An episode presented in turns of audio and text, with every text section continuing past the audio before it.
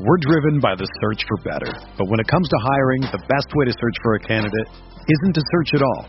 Don't search, match with Indeed.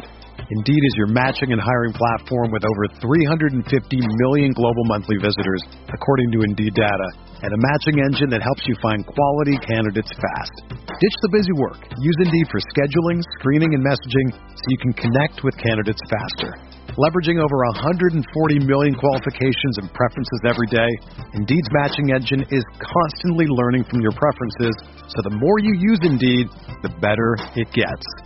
Join more than 3.5 million businesses worldwide that use Indeed to hire great talent fast. And listeners of this show will get a $75 sponsored job credit to get your jobs more visibility at Indeed.com slash BlueWire. Just go to Indeed.com slash BlueWire right now and support our show by saying that you heard about Indeed on this podcast.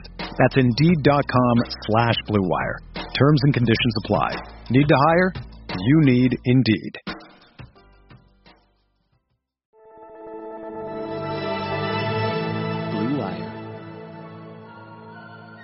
England sending QB Jimmy Garoppolo to 49ers. We believe we found the right guy.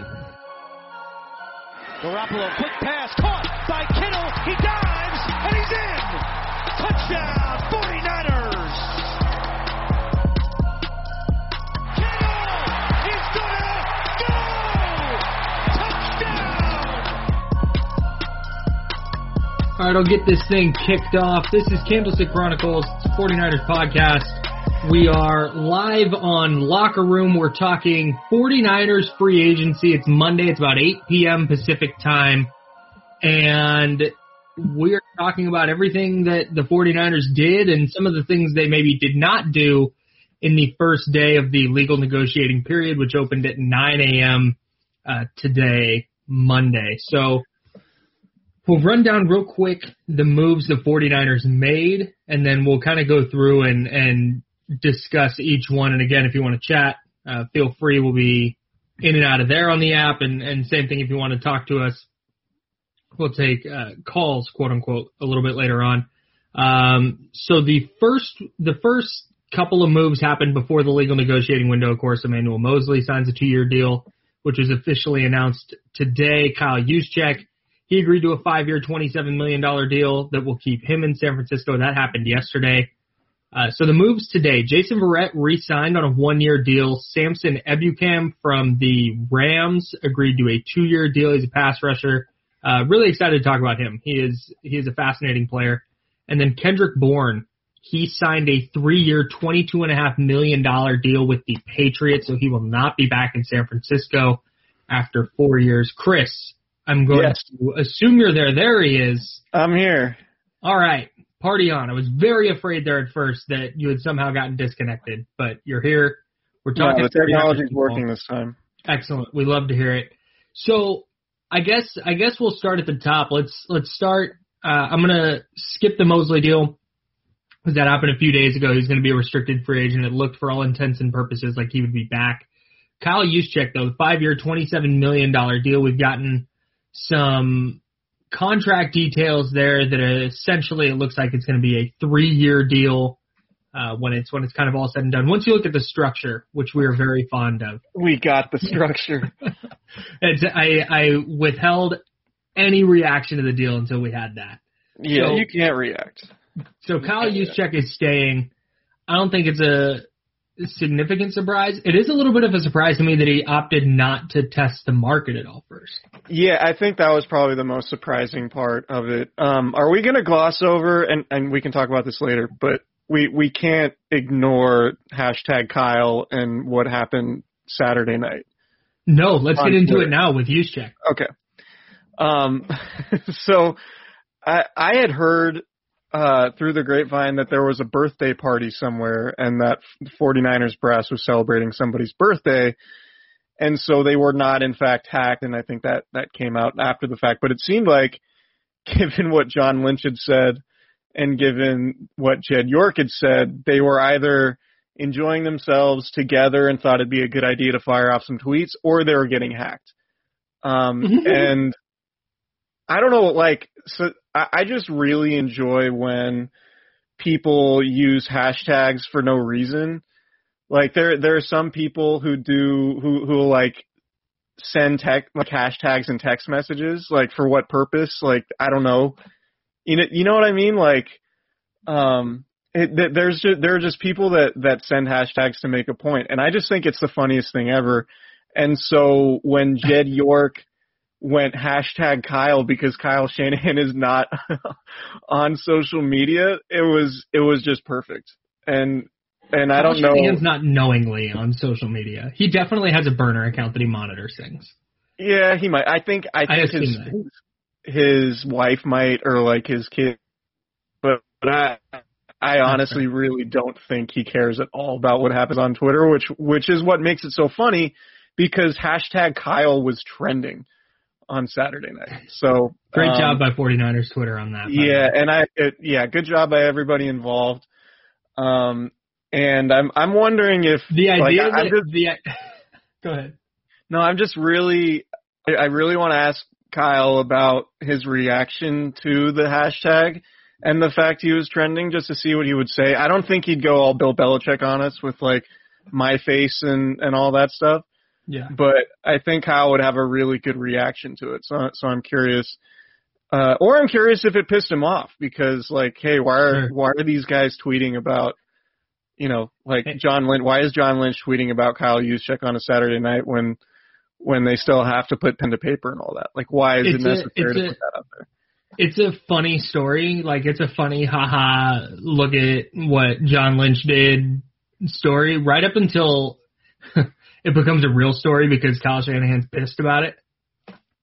Like that that would that yeah. would be a the fascinating turn is that a drunk tweet yeah, a drunk tweet created a fracture between Kyle Shanahan and John Lynch. I don't um, foresee that story being written, but no, no, I don't. It would I be. The, it would be unfortunate because it would make this really funny thing a little bit less funny. Yeah, it would. It would make it a little more serious. But um, Kyle Juszczyk. Yeah, Kyle Juszczyk. So that Kyle came down as soon as John Lynch fired that off. Obviously, it makes it seem like they had agreed to the deal, at least in principle, Saturday night. Um, and then they made us sit around all day Sunday before it, it, it got leaked that um, that it was finalized Sunday evening. Um, and so, right at the point, right at the point of Sunday evening where it's like, all right, I'm gonna relax. Like, I guess it's just not happening today. And I was visiting my mom in Sacramento, and uh, it was her birthday last week, so I went and hung out with her over the weekend. And I was in bed kind of early Saturday night because I was tired and and I had been drinking and just checking my phone, and then just seeing like just seeing the the John Lynch tweet and then the the Jed York tweet was just like hilarious, but it was also annoying. It was like, all right, this Juszczyk thing's gonna happen tomorrow. I got to work on Sunday, and then you wait all day. And I had been, I was gonna leave Sunday morning, come back to Santa Clara. It's about a two and a half hour drive, but like I was like, no, you know they're gonna re-sign Juszczyk. I I gotta sit here and, and wait on this all day. I waited all day, um, and then and then I was I was packing up to leave. I ate dinner. I was packing up to leave, and as soon as I checked my phone after I was all packed, the story broke, and I had to publish the story. Fortunately, I had already written it, but it was just it was just one of those annoying things, and no no one wants to hear me complain about about of all the stuff. of all the occupational hazards. It's yeah. low on the totem pole of yeah. And I was talking we were talking about it with somebody else, like people people tell their significant others or friends that like, oh, I'm busy working, but it, a lot of times in situations like this, we're just kind of waiting to for like news to drop or to hear from people. I'm I'm busy waiting to be busy. Yeah, I'm, I'm, i just I just gotta be here when this happens. Hey, re, re, re, real quick, real quick, uh, some semi not 49ers free agent news, but 49ers related free agent news. Uh, Adam Schefter reporting that former Dolphins quarterback Ryan Fitzpatrick has reached an agreement with the Washington football team. It's a one-year deal worth $10 million. It could grow to 12 million with incentives. Uh, Fitzpatrick expected to head to camp as a starter with competition from Taylor Heinicke. So any dreams of Ryan Fitzpatrick in red and gold have uh, died. Yeah, that's probably more than the 49ers are willing to spend for a backup, and there's it's much less likely that Fitzpatrick would start in San Francisco than it um, than with Washington. Anyway, Kyle Juszczyk. Um, I think it makes sense. I think there's certainly an argument to be made about paying a fullback, but I think for the 49ers it makes a lot of sense because of how important Kyle Juszczyk is. Mm. Um, I think the discourse around him, people make it seem like he's making $15 million a year when he's really just making about five. Um, so it's, you know, he's making guard money, he's making backup tight end money. You know, it's, it's not the most, like of all the, if you wanted to look at all the potential, uh, contract issues the 49ers have just in terms of spending, like I would put Kyle Juszczyk way low on the list. Like I would say they, Yeah. and, and we can talk about Dee Ford and stuff, but like Dee Ford's contract, Kwon Alexander's contract, maybe Arik Armstead's contract. Like the 49ers have overpaid guys and have not gotten return on that investment. Weston Richburg's contract. Um, Jerick McKinnon. Like they have paid a lot in free agency and they gave, they gave Juszczyk a, a pretty sizable contract. Obviously this is the second straight time he's, he's had a re- record setting deal for a fullback. But to me, he's a very good player and the 49ers haven't been limited in terms of the way they've been team building the last four years after getting Juszczyk, and I don't imagine that it's going to prohibit them from doing anything they want or need to do going forward either. So I think it's a good deal. Um, he adds an element of versatility and knowledge and intelligence. So um, yeah, I I think it's a good deal. I think it makes a lot of sense, and I think it's the deal is going to age just fine because the cap's going to go back up, and I don't think people are really going to bat an eye. Um, Yeah, as long it's as like a two and a half million dollar cap this year. Yeah. It's like they signed Juszczyk and went, well, sorry, Trent. yeah, yeah. Uh, I, I, I just, I don't think it's that significant of an issue. And if they were going to let Juszczyk go, they would be replacing him probably with like a Johnny Smith type tight end. And Johnny Smith got cashed out by the Patriots. So Right. they, they go like the cheapest possible route of adding what is effectively a second tight end Yeah, who can and do all the things they need him to do in the offense. It just, And- it's not, I ahead, get the sorry. argument. I get the argument against having a fullback in the modern NFL, but um, I just don't. I, I it's just not a problem. I'll always think about that um, that Matt Breida run on the first play of the Monday night game in 2019 against the Browns, right where Kyle Juszczyk is initially supposed to. I think he was supposed to go inside. He sees a free defender outside, adjusts mid mid play, blocks the right guy, and Matt Breida goes 80 yards or whatever it was for a touchdown. Right, like that's just sort of what Kyle Juszczyk is. And you talk to his teammates, like George Kittle called him the unicorn. Like they're not. It, it, Kyle Juszczyk's skill set is not easily replicable right? right? Like if if it were, there would be more teams copycatting the 49ers with these versatile fullbacks, right? Like I could see that being a trend. Those guys just aren't there. Um, they're not out there, which is sort of why you have to pay a premium for them. And so, yeah, it, it makes sense to me. And to your point earlier, I think was a good one that um, the surprise was that it happened Sunday before Juszczyk had a chance to uh, to get to get wooed by other teams which Yeah. presumably only hap- only started happening this morning around the NFL when the when the negotiating window actually opened. But um, I'm surprised he didn't let himself hit the market because he is from the East Coast. I think he's a Long Island guy. I I had thought that the Jets were pro- he had, he was probably more likely to go to the Jets and come back. But um, it speaks to his relationship with Mike McDaniel and Kyle Shanahan. Um, so yeah, it makes sense for the 49ers. I I have no problem with the signing. Yeah, and yeah, I just that that's all I got.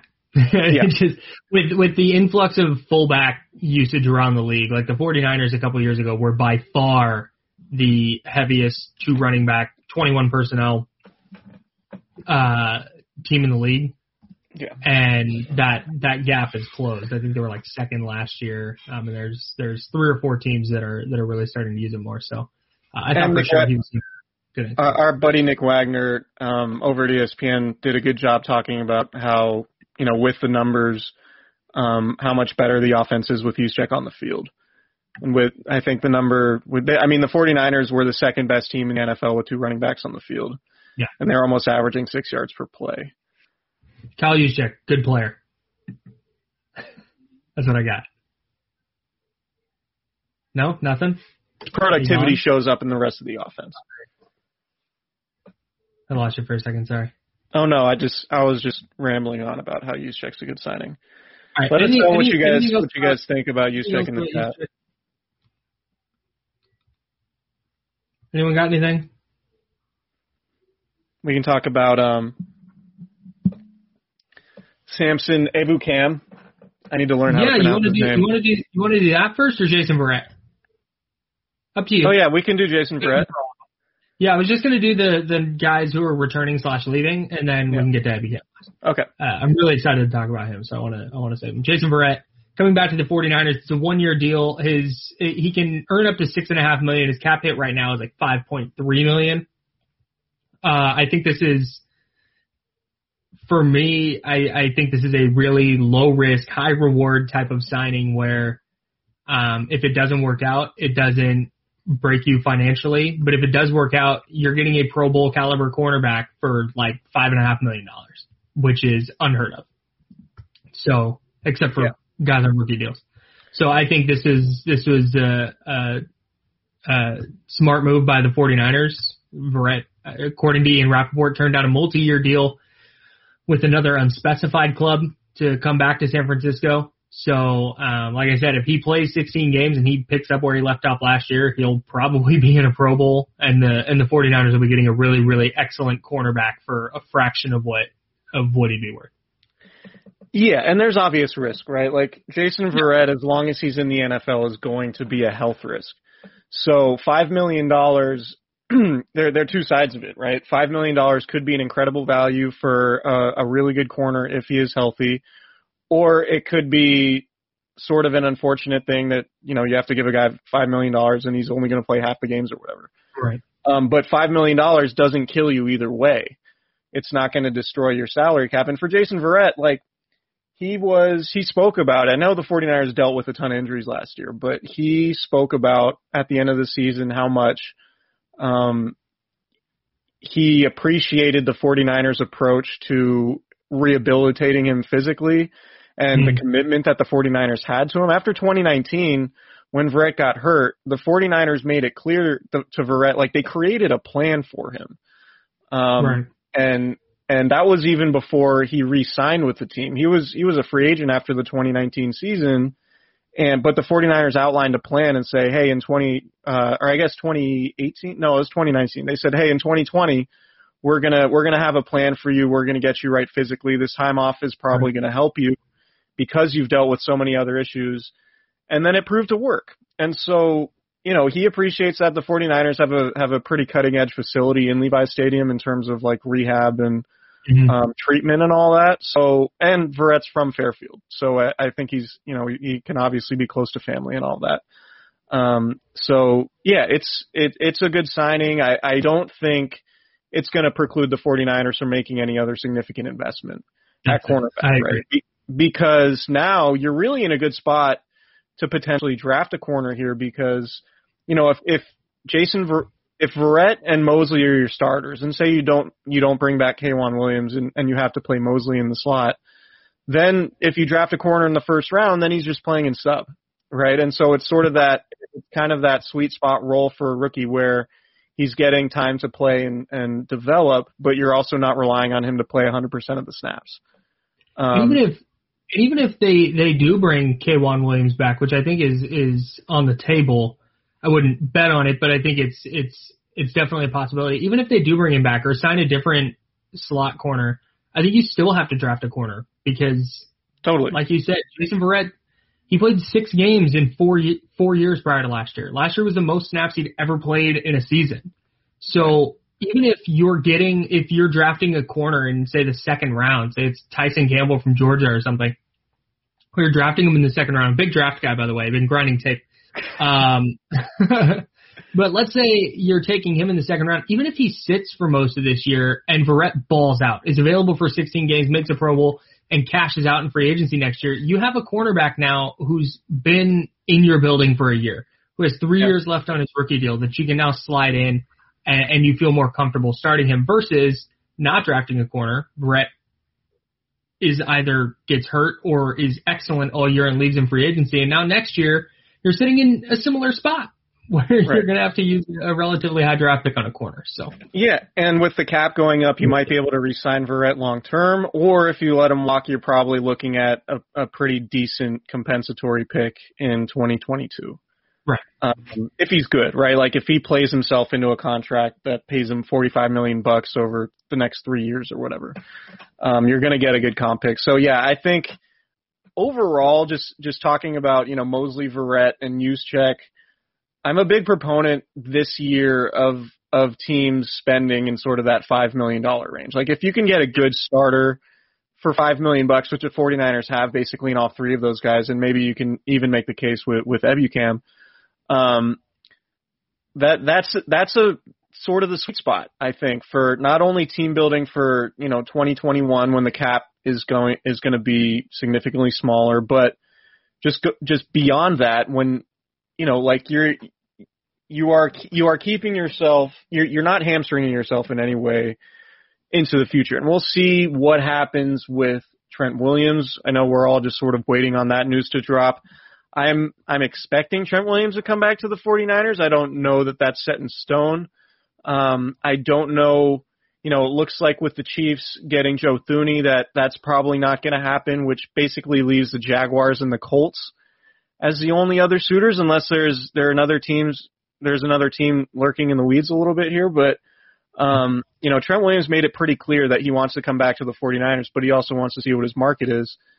I just, I just don't know, you know, does he want to go play on artificial turf in Indianapolis and does he think that the Colts have a better chance of contending than the 49ers do? I don't I don't know. Um he certainly can't think the Jaguars are have a better chance of contending. But on the other hand, they do have a whole lot more cap space and there's no state income tax in Florida. Um I So can that's imagine the Jags make a push for him. yeah, I, I was making. I was. Um, you don't think they're going to? No. Yeah, maybe not. But No. I, I was listening. signing, and Trent Baalke's running their front office, so Yeah, that's true.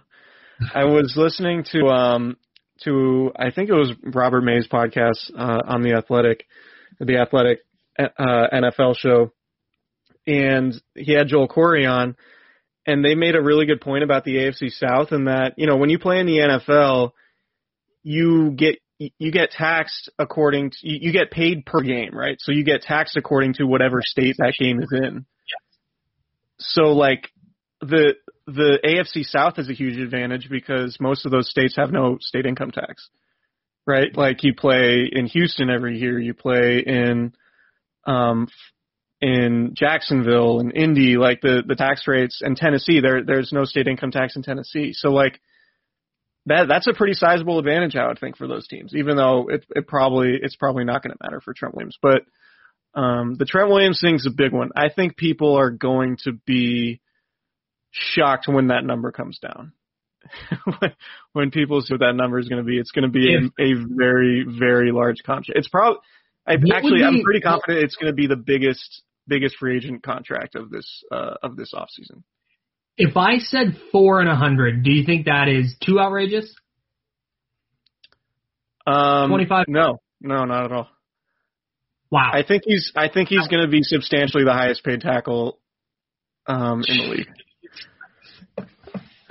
Wow. I, All right. I mean, I- that's just a, that's just a hunch. I, I have, you know, whether it's with the 49ers or somebody else, but if, you have um, to figure they were, like I said, when they traded for him, you had to figure they were already doing the math for how they were going to make him yeah, the highest paid tackle.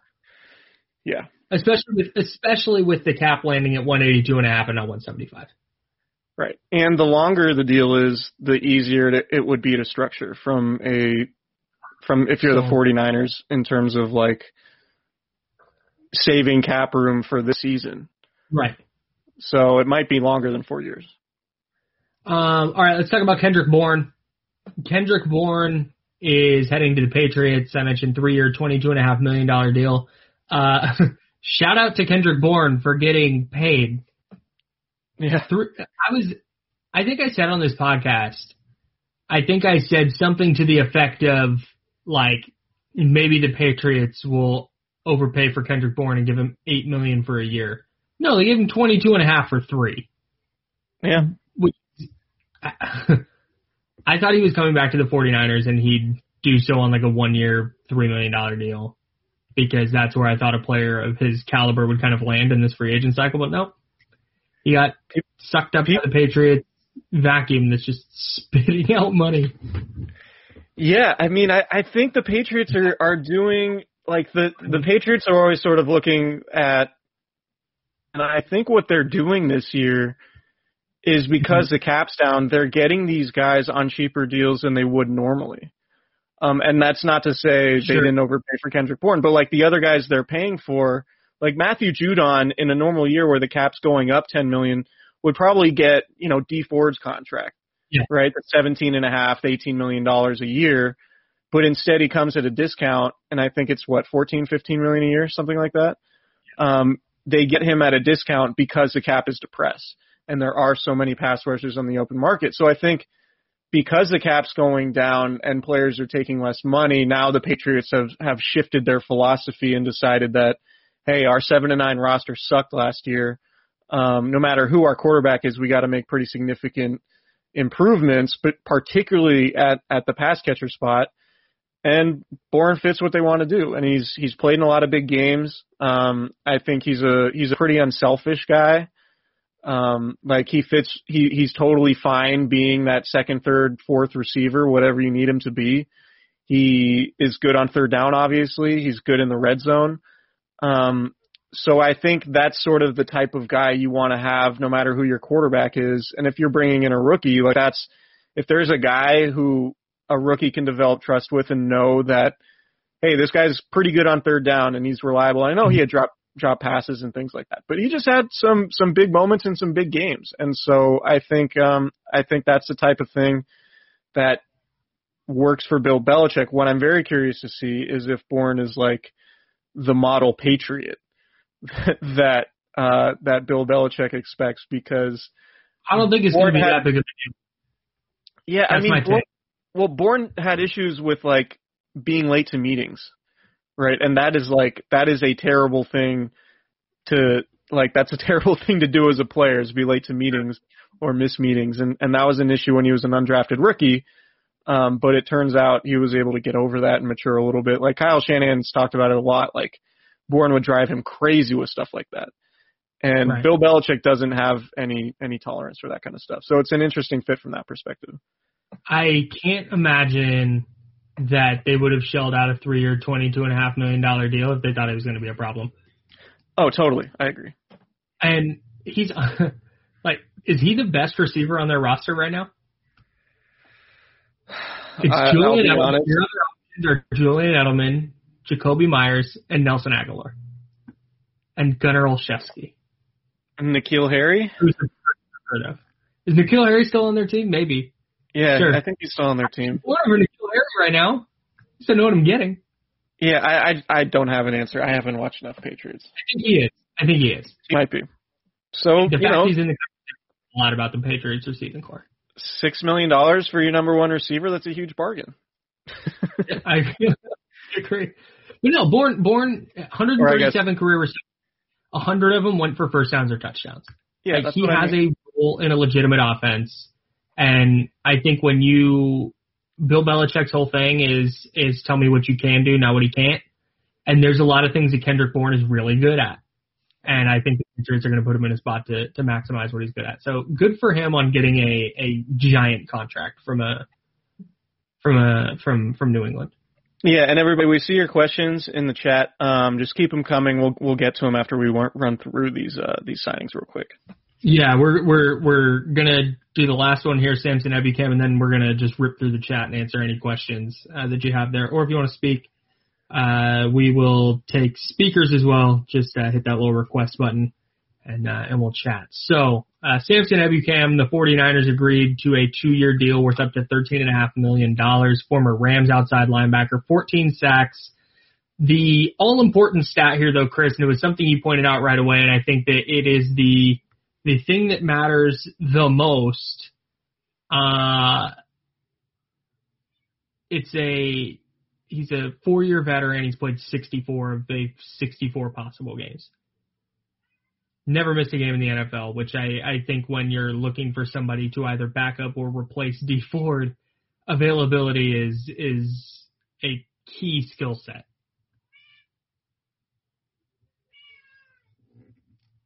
Are you there? I'm going to keep talking about him because I can't hear Chris, so I'm going to keep talking.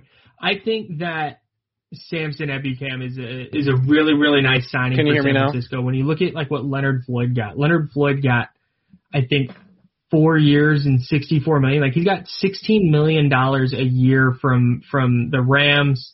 You look at Yannick Ngakoue, I think got 13 a year from the the Raiders. Uh, all these defensive ends are signing these huge contracts, and the 49ers weren't going to have the money to go out and get a get a big time free agent edge rusher like that. So they went bargain hunting and they found a guy in Ebukam and I'm once we get Chris back here, I I want to have him discuss Ebukam's spider graph, his his athletic measurables because they are unbelievable. And I think getting a guy this athletic at this size on this kind of deal is one of those things that maybe we look back on in January and go, oh yeah, that was a game changing signing. Can you hear me? Yes, now I can. Okay, sorry, my mic unplugged for some reason. I thought my mic broke, but thankfully it didn't. Um, so yeah, this one's really interesting. Uh, so purely from an athletic standpoint, to talk about uh, what, what you mentioned, Samson Ebukam coming out in the draft, he was a fourth round pick out of Eastern Washington um, in 2017. He was 240 pounds, so keep that in mind. Um, Mhm. He ran a four five forty.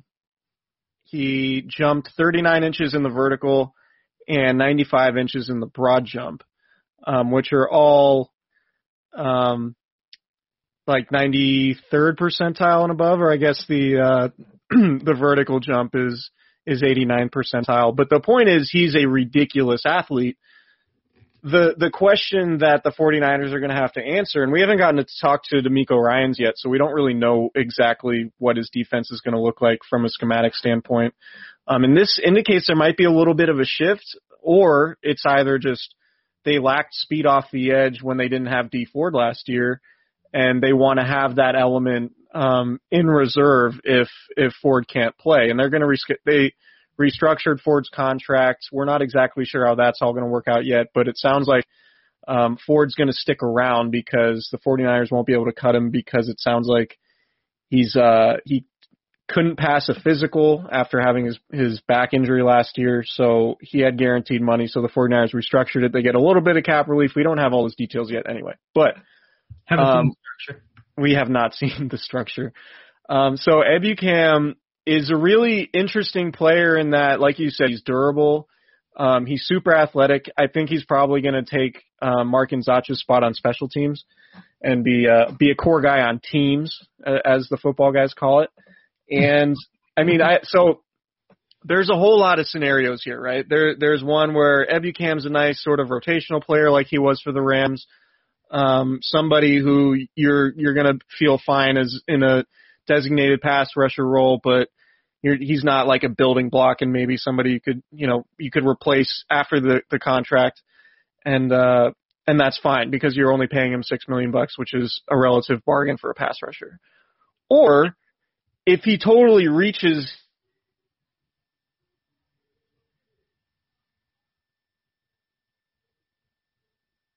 immediately, but it's worth pointing out that it's sort of the best case scenario and that this stuff does happen. It's sort of like what what happened when Shaq Barrett went to Tampa Bay, right? He was this athletic guy, didn't really have much of a role in Denver, um, showed some promise, and then signed sort of a middling contract with Tampa Bay, and then became a star. And I'm not saying I'm expecting that of Ebukam, but that's sort of like the all-time perfect scenario. And I, it's probably going to fall somewhere in between, but I like the signing from the standpoint of, um, they got a guy now that can push the pocket and be athletic in space on the edge in a way that the 49ers really couldn't last year. Like they didn't have that skill set with Dee Ford on the bench. Kerry Hyder in space against mobile quarterbacks just isn't going to work, right? Yeah.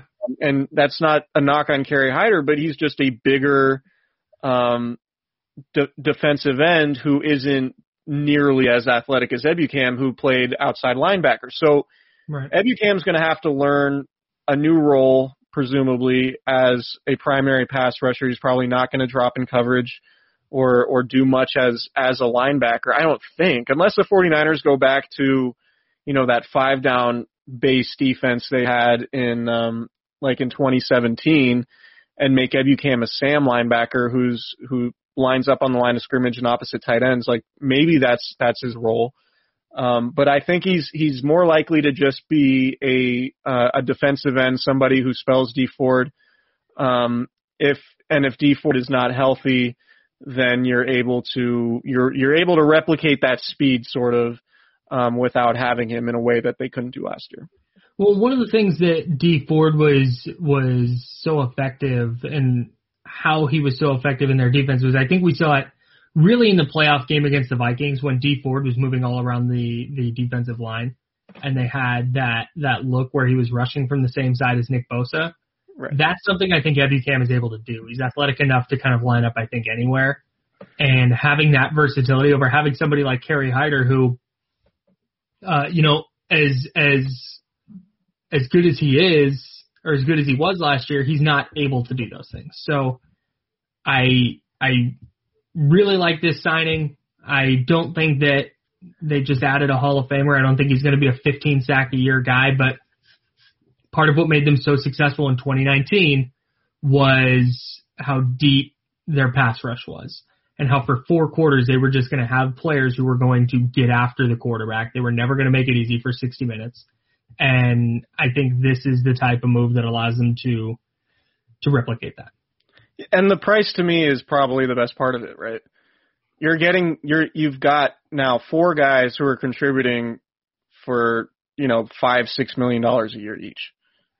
Right. That's that's where you want to be. If you can get a decent starter or a really good starter in a couple of these guys' cases, I think you're in a really good spot. And I think that's where the 49ers are right now. Now we'll see what their options are um, beyond this because the Trent Williams domino is obviously a big one.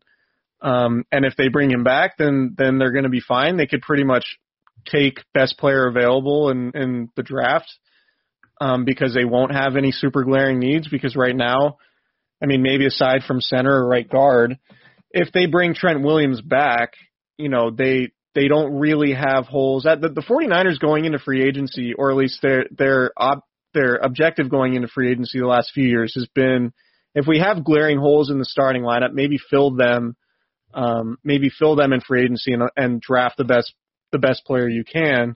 That didn't happen so much last year because you had the DeForest Buckner trade um, and Emmanuel Sanders leaving. But the year before that, that's that's sort of what they did. And so I think um, I think they're going to be in a good spot if they do if they do end up re-signing Trent Williams, obviously, because now you you re-sign your two starting cornerbacks. Presumably, you have room to add more in the draft, or if there's another like Casey Hayward type free agent who I think would make a ton of sense on a cheap deal in that same price range. Um, you know, Ryan Kerrigan, somebody, I know somebody mentioned it in the chat. Um, I still think would make a lot of sense and is probably going to be a good addition to the right team. And, um, and so, yeah, I, I like these signings because it feels like maybe earlier in this tenure, somebody like Samson Ebukam would have gotten like twelve million dollars from the 49ers or something. Yeah. Right? Like they gave they gave Kwon Alexander a ton of money. They gave Kwon Alexander fourteen million a year. Right? They gave Dee Ford. They gave Kwon Alexander too much money. They gave Kwon Alexander way too much money. Um, you know, they probably gave Arik Armstead too much money. They probably gave Dee Ford too much money. They definitely gave Jerick McKinnon too much money. So the fact that it seems like they're making these intriguing signings um, guys with upside at very little money, I think is encouraging. I think so. I think so too, and I think it puts them in a really good spot moving forward. And I think they're going to continue being in a good spot even after they even after they resign Trent Williams, which I think they wind up doing. Um, you want to we run through questions? the chat? Yeah, yeah, let's do it. let's do that. Uh, let's start. I'm going to start at the top. Uh, Daniel Campos says to bring in Ryan Kerrigan for depth. I'm uncertain they'll do that now that they've signed Ebukam, but it wouldn't shock me. Like it wouldn't fall out of my chair if Ryan Kerrigan wound up in San Francisco. Ryan Kerrigan could be to Nick Bosa what Samson Ebukam is to Dee Ford. Sure. like he could no, be I, your I, backup. no, I, yeah, I, so you, I think that's kind of the role that, that he would take on. I, I think it's probably less likely now than I did before free agency, but it wouldn't, it wouldn't stun me. Yeah, I mean, if if they sign Trent Williams, then a lot of these, you know, it's going to be really hard for them to find any any free agents of of note. Um, but if they don't, then I think they're going to have a ton of options, and somebody like Ryan Kerrigan would definitely make sense.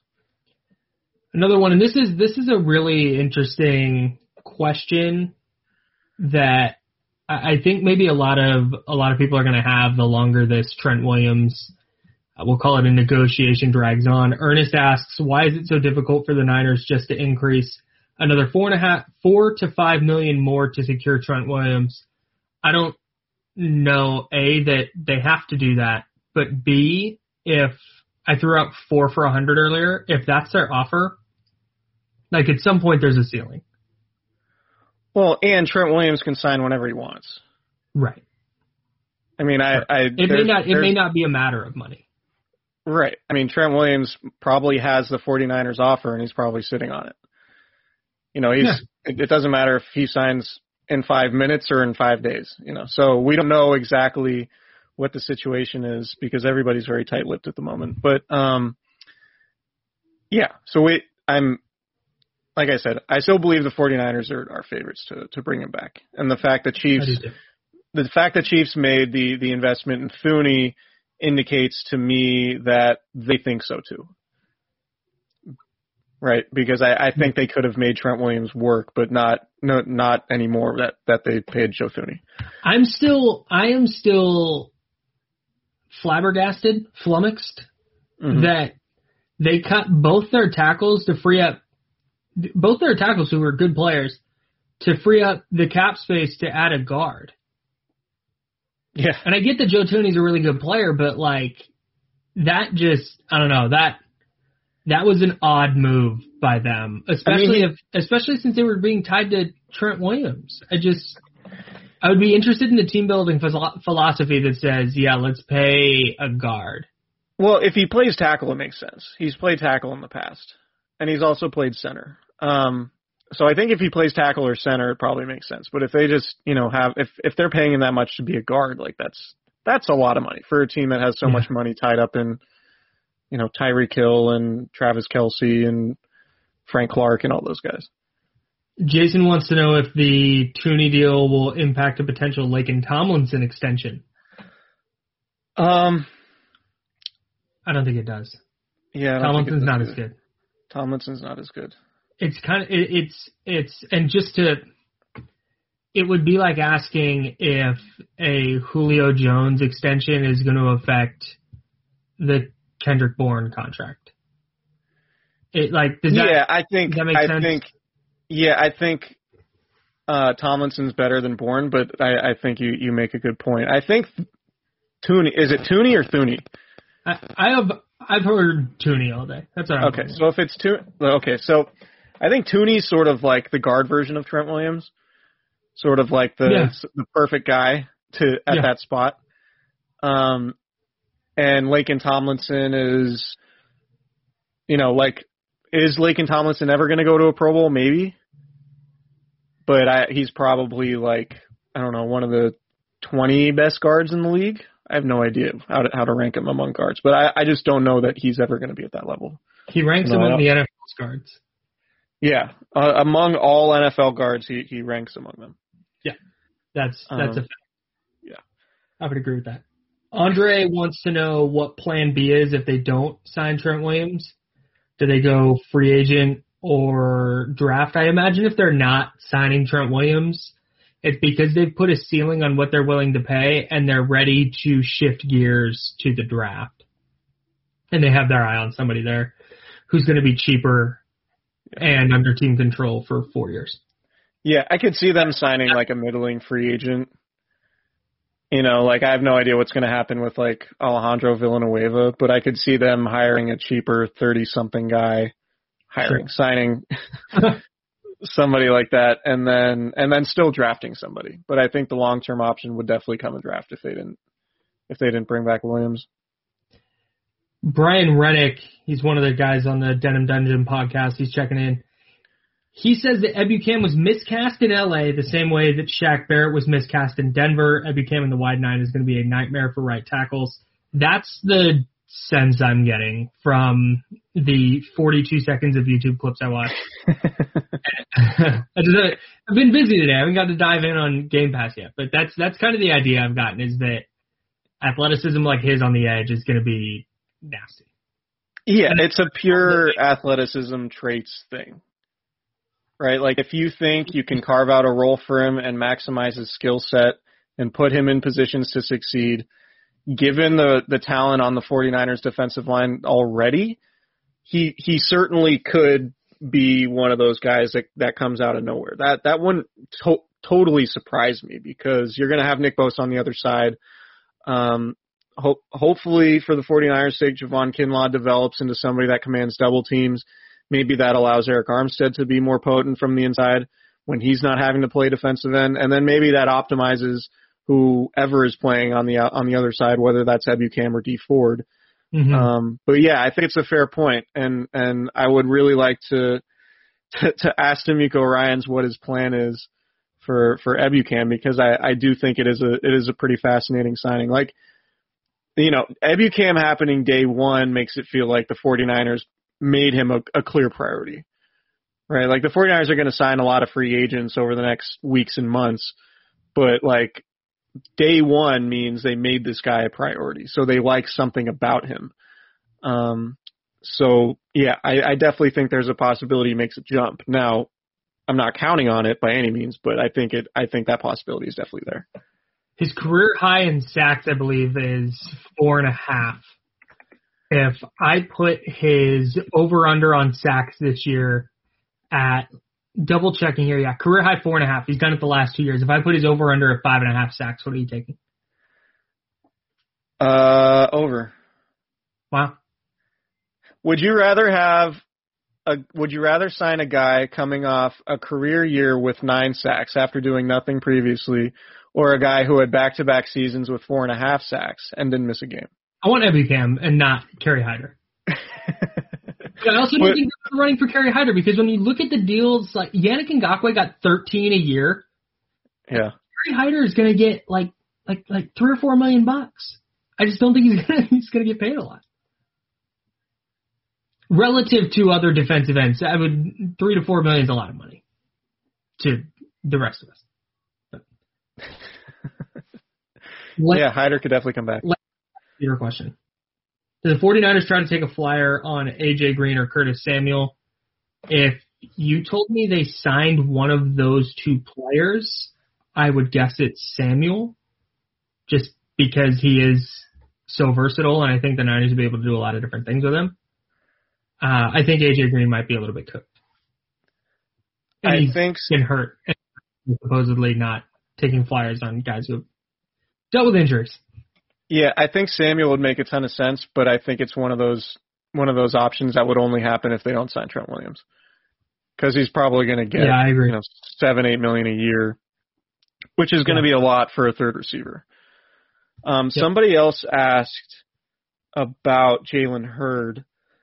Um, I need to find it, but J- Jalen Hurd, I think is, you know, if if you're looking at the roster right now, the first guy I look at when it comes to replacing Bourne is probably Jalen Hurd. Um, now, you can't Hmm. count on Jalen Hurd for anything because he missed his first two seasons and he just may never be healthy enough to play. But I think there is an opportunity for him, but there's also a very a very high likelihood that the 49ers are going to draft another receiver and maybe add somebody else in free agency. Um, and they're getting Travis Benjamin back. So I, I think, and you know, maybe it's Emmanuel Sanders. Maybe he comes back on the cheap because I know he he loved playing for the for the Niners. Um, but yeah, I, Jalen Hurd is. Uh, I think the 49ers were expecting him to be healthy. He ha- he suffered his ACL tear early in training camp, so it was about mid August. So I think um, I think at this point it's about a 10 month injury. So you know, I, I I'm guessing he's going to be good to go um, at, for sure by the start of the season. Whether or not he's integrated early in training camp, I guess, remains to be seen as as far as his health stands up until then. But um, I'm I'm Jalen Hurd is going to be a very interesting figure for the 49ers this offseason. Jalen Hurd is great in theory. Yeah, the idea of Jalen Hurd is like is Chase Claypool. Can I? Can I? Right. So so Peak Jalen Hurd is is what the Steelers got from from Chase Claypool. right.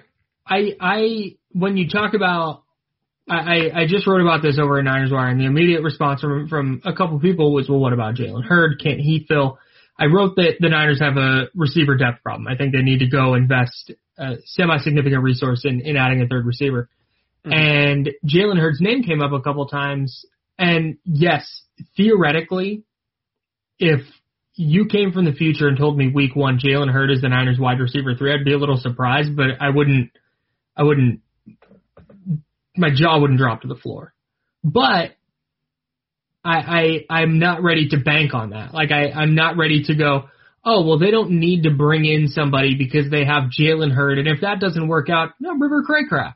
Like it's just not the, Right. their, their receiver depth isn't great and their competition for the wide receiver three spot right now is probably headlined by Jalen Hurd, who, Chris, you just laid out. You just don't, you don't know. He's been, he's been hurt. That's Yeah, not he- somebody you want to go into a season relying. a healthy Jalen Hurd is going to be in the mix, but right now I'm very certain that the 49ers are not going to not or they're not going to avoid receivers in the draft or free agency because of Jalen Hurd. Yeah. They're going to they're going to bolster the group as as much as they can and then throw him in the mix and if he earns a spot and he earns playing time then then great because that means he'll have he'll probably have had to play at a pretty high level throughout training camp and if there is a preseason um, to earn that spot. So yeah, I think um, I think the 49ers are not done at receiver. And like I've told you a bunch of times on the pod, like if I'm Kyle Shanahan, I'm drafting a receiver in the first within the first four rounds every year, um, and just picking out a guy I like every year and just keep adding to it because that way, you know, like with receivers making 20 million bucks a year, like I, it's probably easier to just draft a bunch of good ones like the Steelers do and let guys go and just keep replenishing than it would be to try to pay one of these guys 20 million a year when you are already paying George Kittle. Presumably, um, you're going to be paying Trent Williams a, a ton of money, and then you know you got to pay Fred Warner, and eventually you got to pay Nick Bosa. Um, so yeah, I think every I think they should draft a receiver, somebody who they think can turn into a quality starter every year. Especially since I don't think they're going to resign Deebo Samuel when the time comes. Yeah, I mean it's way too early to tell. top of money, top of market money. Yeah, it's way too early to tell, but I think that's that's definitely a possibility, Yeah. given his physicality, his health, the way he plays. Um, it, he might not be a guy you want to, you know, invest eighteen million dollars a year in. Particularly if you're you- Kyle Shanahan and you think, all right, well, I can just keep drafting receivers and replicate that production. Because Shanahan's done it two years in a row now. He did it with Deebo and got, um, you know, a thousand yards out of him, and he got a really good rookie season out of Brandon Aiyuk. Now, obviously, those are highly drafted guys, but I don't think Kyle Shanahan would have any problem drafting those guys every year. Uh, Paul chiming in on the chat wants to know or, or is saying that Juju Smith Schuster and the 49ers have mutual interest per rumors. Chris, your thoughts? I mean, I don't know about Is rumors. Juju good? Um, yeah, I, he's probably good in the role. Uh, like a, a any look, any free agent who's going to get a significant amount of money, I think it really just depends on the 49ers and whether or not they bring back Trent Williams. And if they don't, then yeah, like Juju could make sense. You could make that case. Um, Juju in the slot and then Deebo and Aiyuk outside, like that could that could definitely work. but I, I think he's probably going to be expensive to the point that, um, I bet the Jags he would a only- lot of money. yeah, he yeah, he like he would only he would only come to the 49ers if they were just dishing out a big contract because they don't have Trent Williams. Yeah. That's my guess. I think that's probably right. And again, again, we thought we were going to have an answer to all this, but it all revolves around Trent Williams. We said that before free agency. It's the case now. Yeah. Yep. So if anybody wants to uh, jump on and talk for a little bit, ask us a question, just shoot us a speaker request. We got Rob Louder in the house of Striking Gold. Um, Big Rob guy, Is is Rob tired of talking? probably. Where, where's Rob at? There he is. Saw him on doing a pod yesterday. Rob, what's up, man? The moment I heard is Rob Louder tired of talking, I was like, that was a direct challenge from Biederman, and now I absolutely Wait, say it again. I think you cut out. Well, when I, when I first heard you say, "Is Rob tired of talking?" I just took that as a challenge. I took that personally. the I Michael don't. Jordan Did you? live you- podcast. Yeah, you just came from striking gold, didn't you? Yeah, I mean, I've I've been in here with you guys for about 15 minutes or so, but yeah, Did we you just uh, leave Croc on striking gold? literally left mid episode and just came in here. I, I was like, I'm over it, man. I'll, you handle this. I'm gonna go hang out with the uh, the OGs.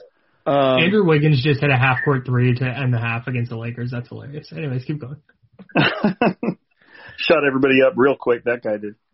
um, Um, did I mean okay? Just let's just say because I, I heard I did hear you say that you feel like the 49ers are still kind of the favorites to land Trent Williams, and I, I kind of agree. I feel like maybe I think he's probably by this time heard every offer that's going to come his way for the most part. There might be a little bit of bidding going on and kind of vying for a little bit better contract, but I think he's he probably knows what he's going to get at this point. Just considering the amount of huge deals we've already seen, I think any deal that Trent Williams would also be getting in addition to the 49ers he's already got.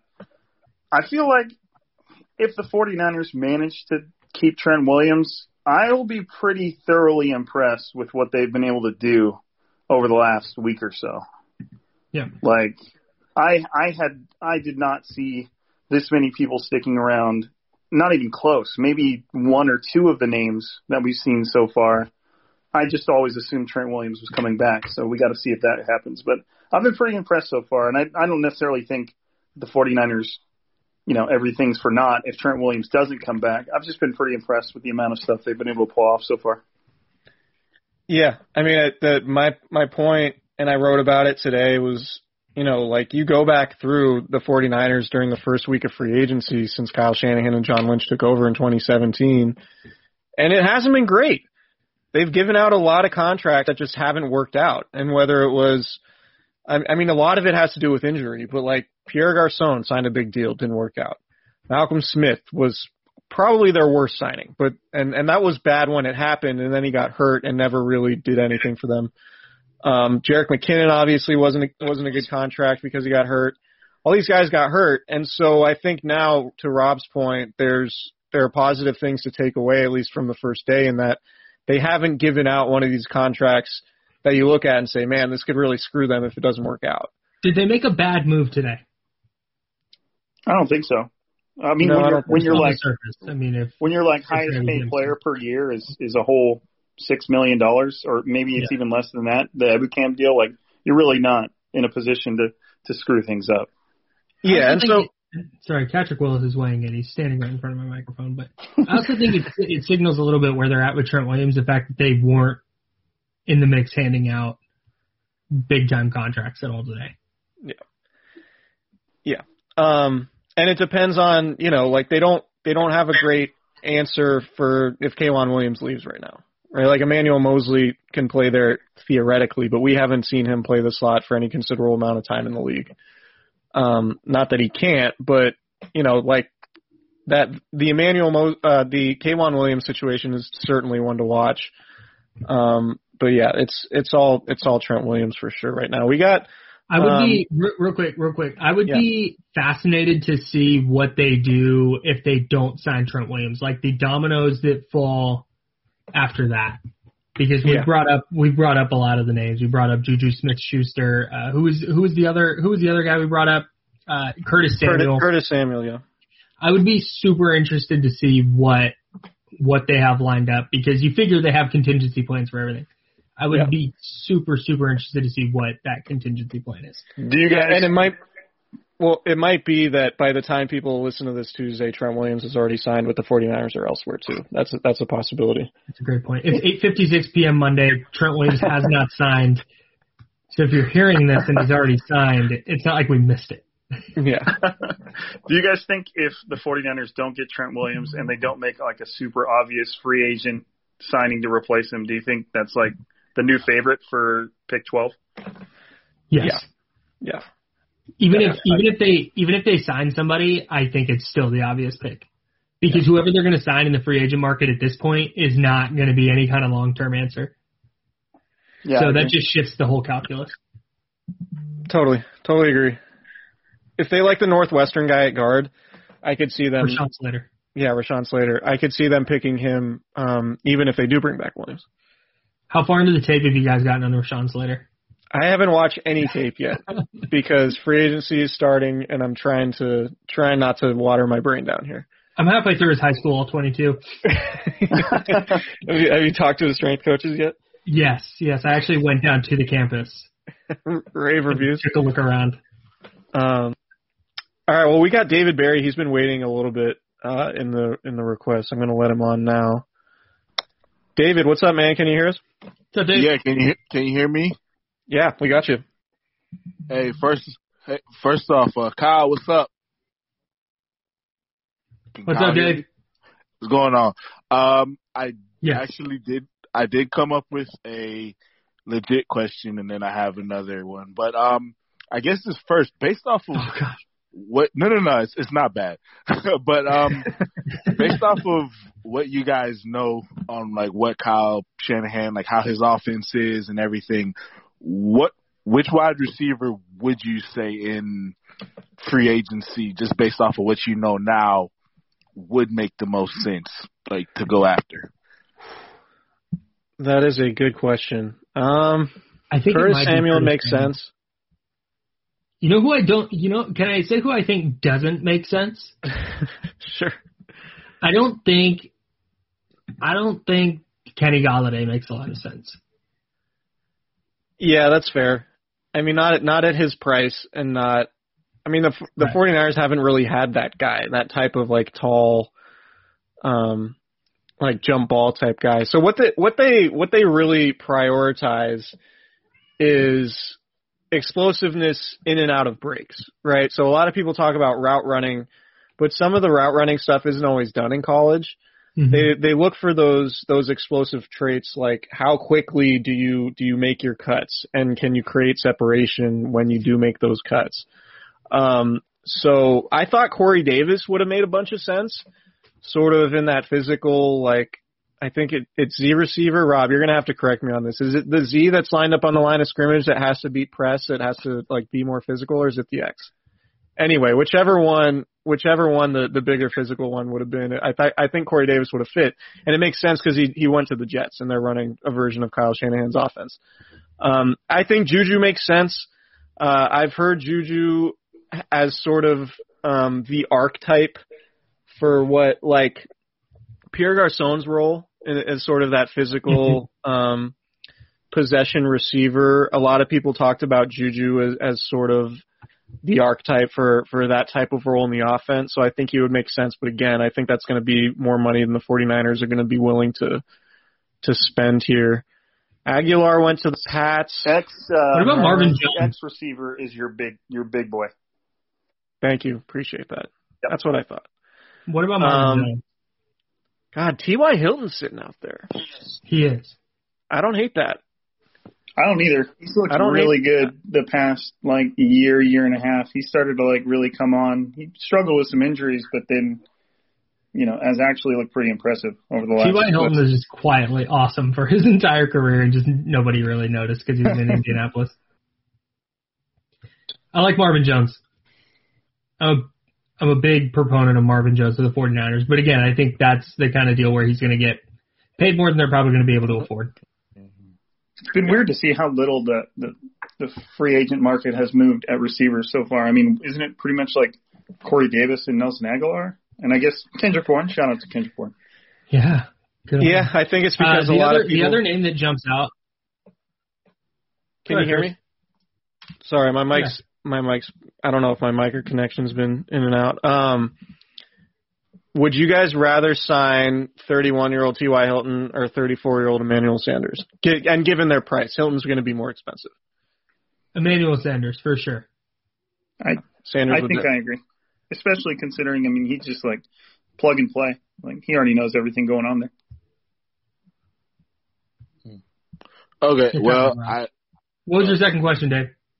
Oh, uh, this one goes back to last week. Um, I don't know if it was answered because I think this may have cut off. I'm not sure, but uh, Chris, favorite NFL socks. Mm. Oh, favorite you NFL research socks. Um, yeah, I remember. I remember this getting asked. Uh, I I'm I really like the Bills socks. Mm. The blue and red stripes are good. Um, uh, the Chiefs, the Chiefs socks are good. Who else has good socks? I'm anti like what the Falcons did with like the solid socks. Like I think that's weak. I think you need something, Right. some some sort of because like it, otherwise it just looks like you're wearing tights or something. You know, like Yeah, it looks, if you, especially if they're the same color as the pants. It's just like this monochrome. I'm not into that monochrome thing. Um, but no, any of those any of those teams with striped socks, I'm a I'm a big fan of. The 40 like I think the 49ers are missing an opportunity if they don't bring back the striped socks with those throwback uniforms if those are in fact coming back in uh, 2021, which I think they will be. I agree. Good question. Dynamite. Cool. Thanks, Dave. Appreciate Thanks, it. Dave. Appreciate you, man. couple names that we didn't get to there at receiver. Brian in the chat brings up John Brown, or not John Brown, but John Ross. Uh, no, John Brown. I was looking at John Ross, and then somebody else said John Ross. Brian Rennick said John Brown. I think John Brown is a super fascinating player, formerly with the Cardinals, and then he was with the Ravens for a bit, and then the Bills. Do you remember bef- do you remember before that Bills game we were talking about the Bills and there were significant splits for Josh. Allen versus when. John Brown was on the field and when he wasn't? Yeah, and he wasn't on the field for the Niner game, and Josh Allen torched the 49ers anyway. Yeah, so that take didn't last, but I, but I think it spoke to like John Brown could be good in the right offense with the right quarterback. I think so too. He's a he's a I I like that take from Brian. Um, the other one that stands out to me, and this goes back to like pre-draft. I rate this player way too high because I thought they were going to be good, and they're just not that good of an NFL player. Is Zay Jones? I think Zay Jones could be really effective in the Kendrick Bourne role, but he's been in the NFL for like four years and hasn't produced. But hey, I'm going to cling to my pre-draft take that he's going to be a good player.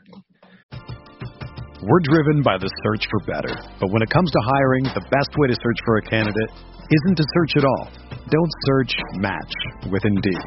Indeed is your matching and hiring platform with over 350 million global monthly visitors, according to Indeed data, and a matching engine that helps you find quality candidates fast. Ditch the busy work. Use Indeed for scheduling, screening, and messaging so you can connect with candidates faster. Leveraging over 140 million qualifications and preferences every day, Indeed's matching engine is constantly learning from your preferences, so the more you use Indeed, the better it gets.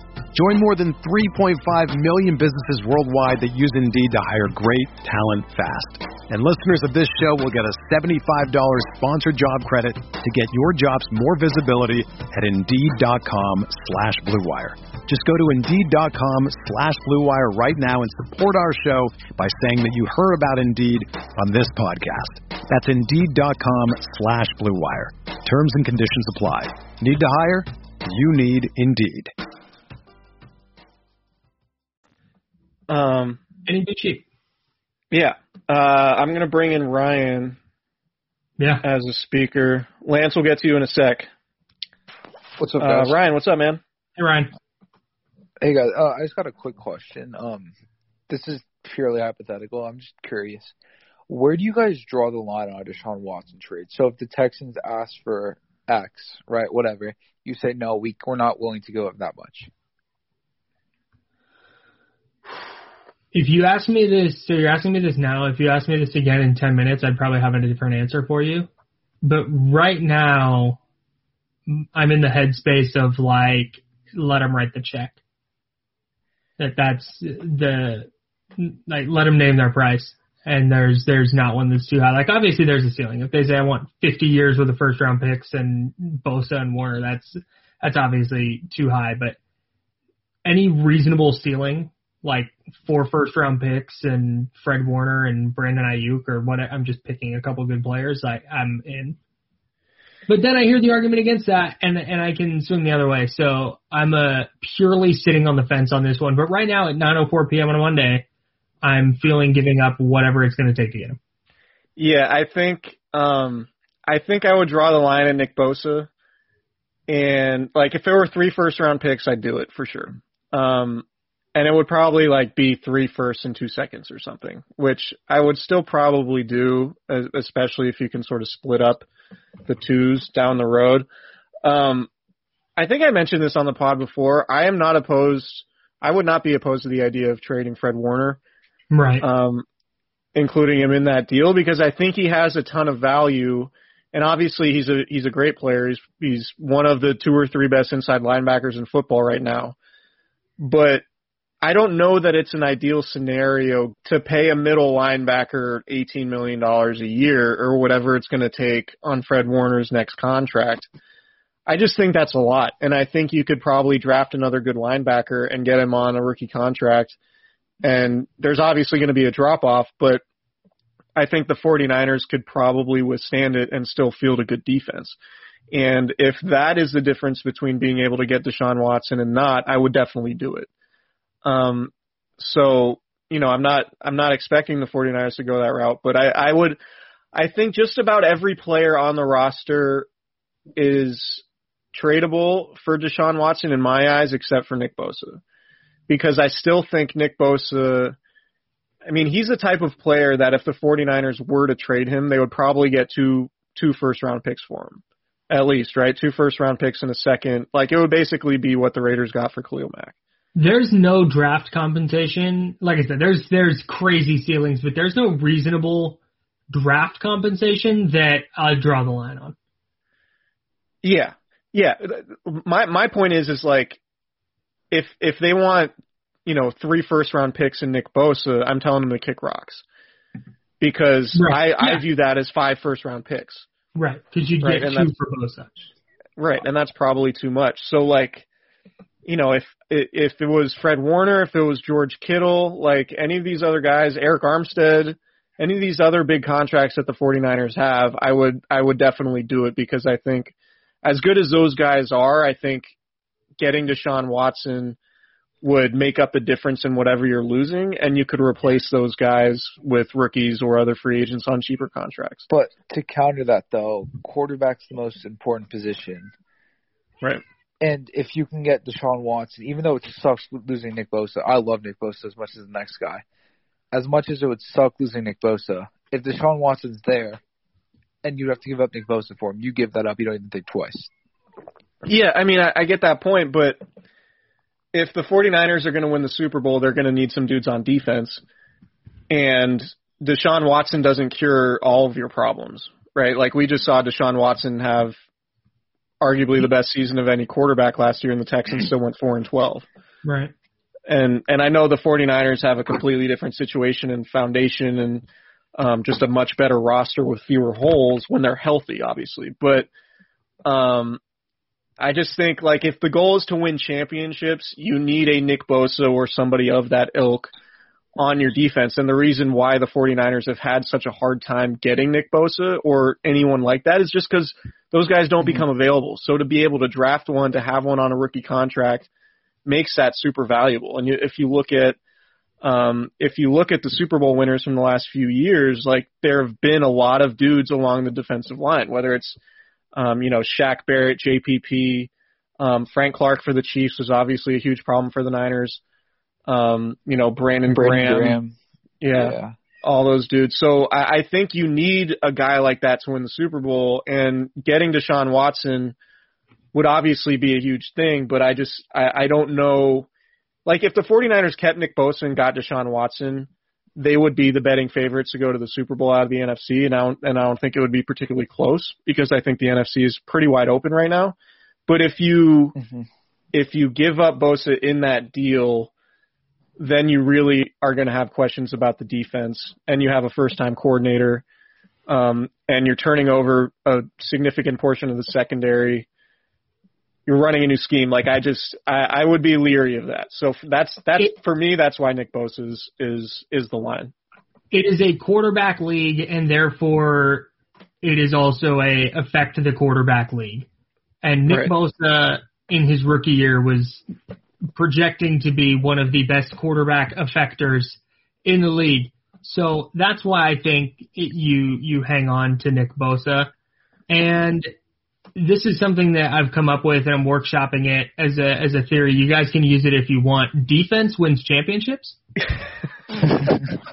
it's something I made up, and it, credit me if you use it. Um, I think it's too it's too defensive end is too important of a position, especially when you have a great defensive end. I think you can cobble together a defense elsewhere, but if you don't have a good pass rush or an effective pass rush, it's eventually going to bite you uh, against the teams you're going to face in the playoffs. Maybe it gets you to the playoffs, maybe it wins you a game or two.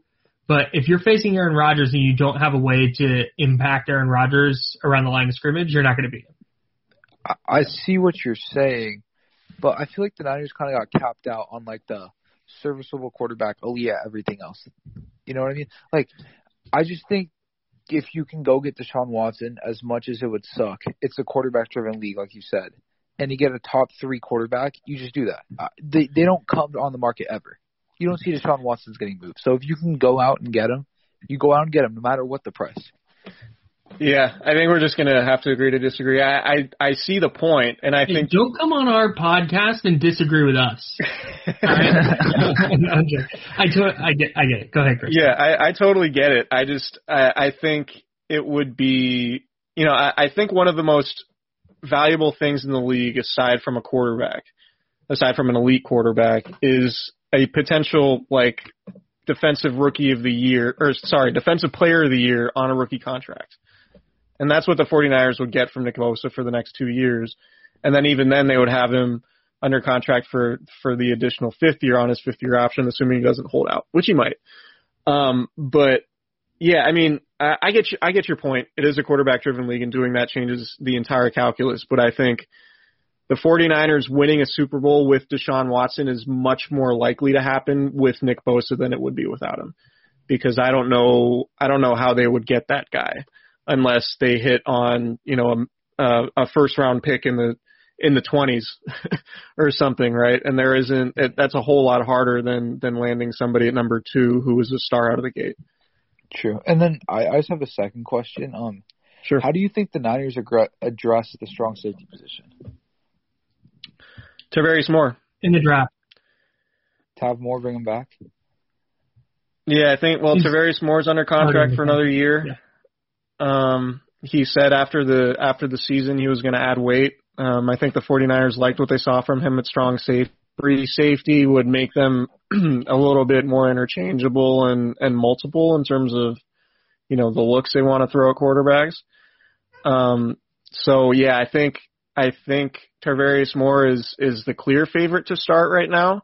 And like Kyle said, like it it wouldn't surprise me at all if they used a a day two or day three pick on a safety. I would be really surprised if they if they went. I know there was some talk about the TCU guy. Um, I think Todd McShay mocked him to the 49ers um, early early on, but you know that would that would really surprise me because I they do like Jimmy Ward and, and Tarvarius Moore there, but I to to replace Marcel Harris's spot or at least give Marcel Harris a run for his roster spot with the potential to develop a, a starter there, I think that that spot on the roster would make sense for like a third or fourth round pick. Interesting. All right. Thanks, guys. I appreciate it. Thanks, You guys Yeah, no problem. Um, all right, Lance, we're we're gonna we're gonna let uh, Lance ask a question and then we're gonna bolt out of here because we've been well over an hour. Yeah. Go ahead, Lance. Let it rip.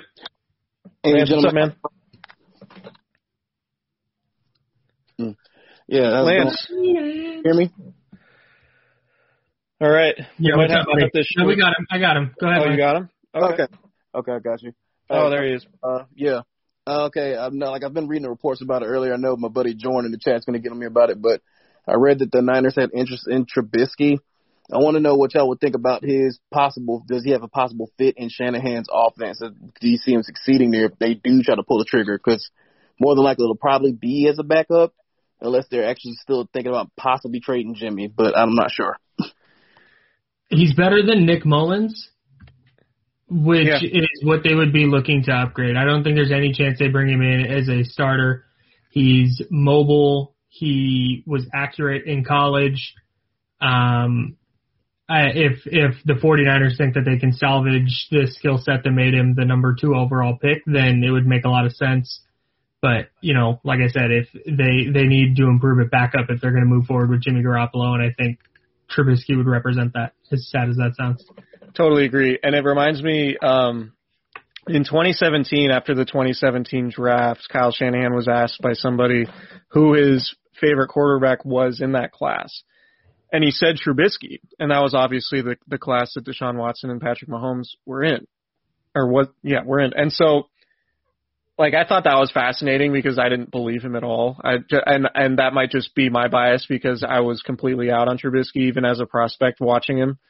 Um, I liked Watson and Mahomes um, a lot better, but you you have to think that even if Kyle Shanahan didn't believe it, he wasn't going to do a trade with the Bears and then publicly basically like mock them by saying, "Yeah, Trubisky wasn't even my favorite quarterback, and they just gave us they just moved up a spot and gave us an extra pick for no reason."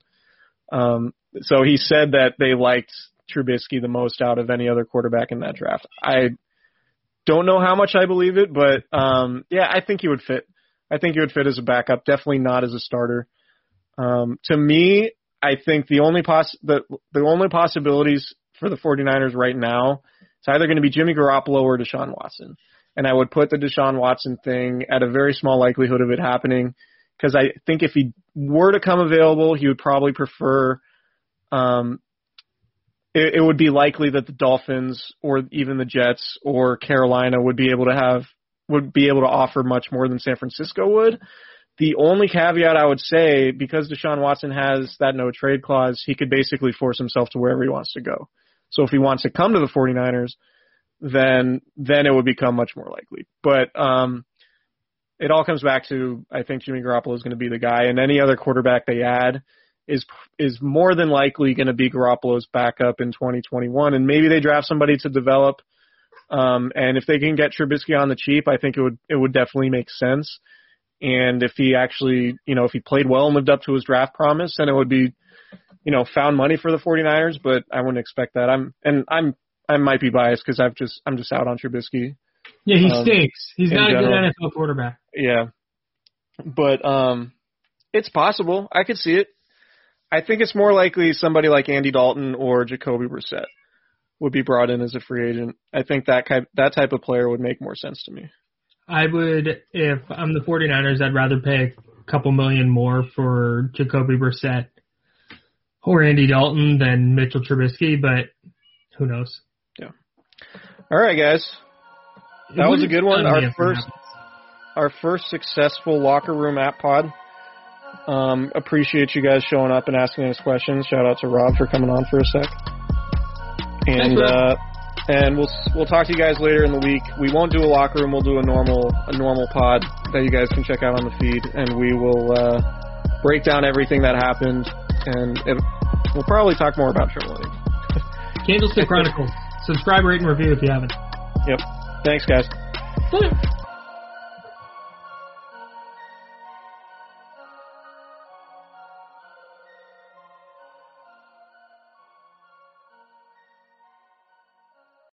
It's happening daily. We're being conned by the institutions we used to trust. The mainstream media is distracting us with meaningless headlines instead of focusing on the harsh realities facing American families.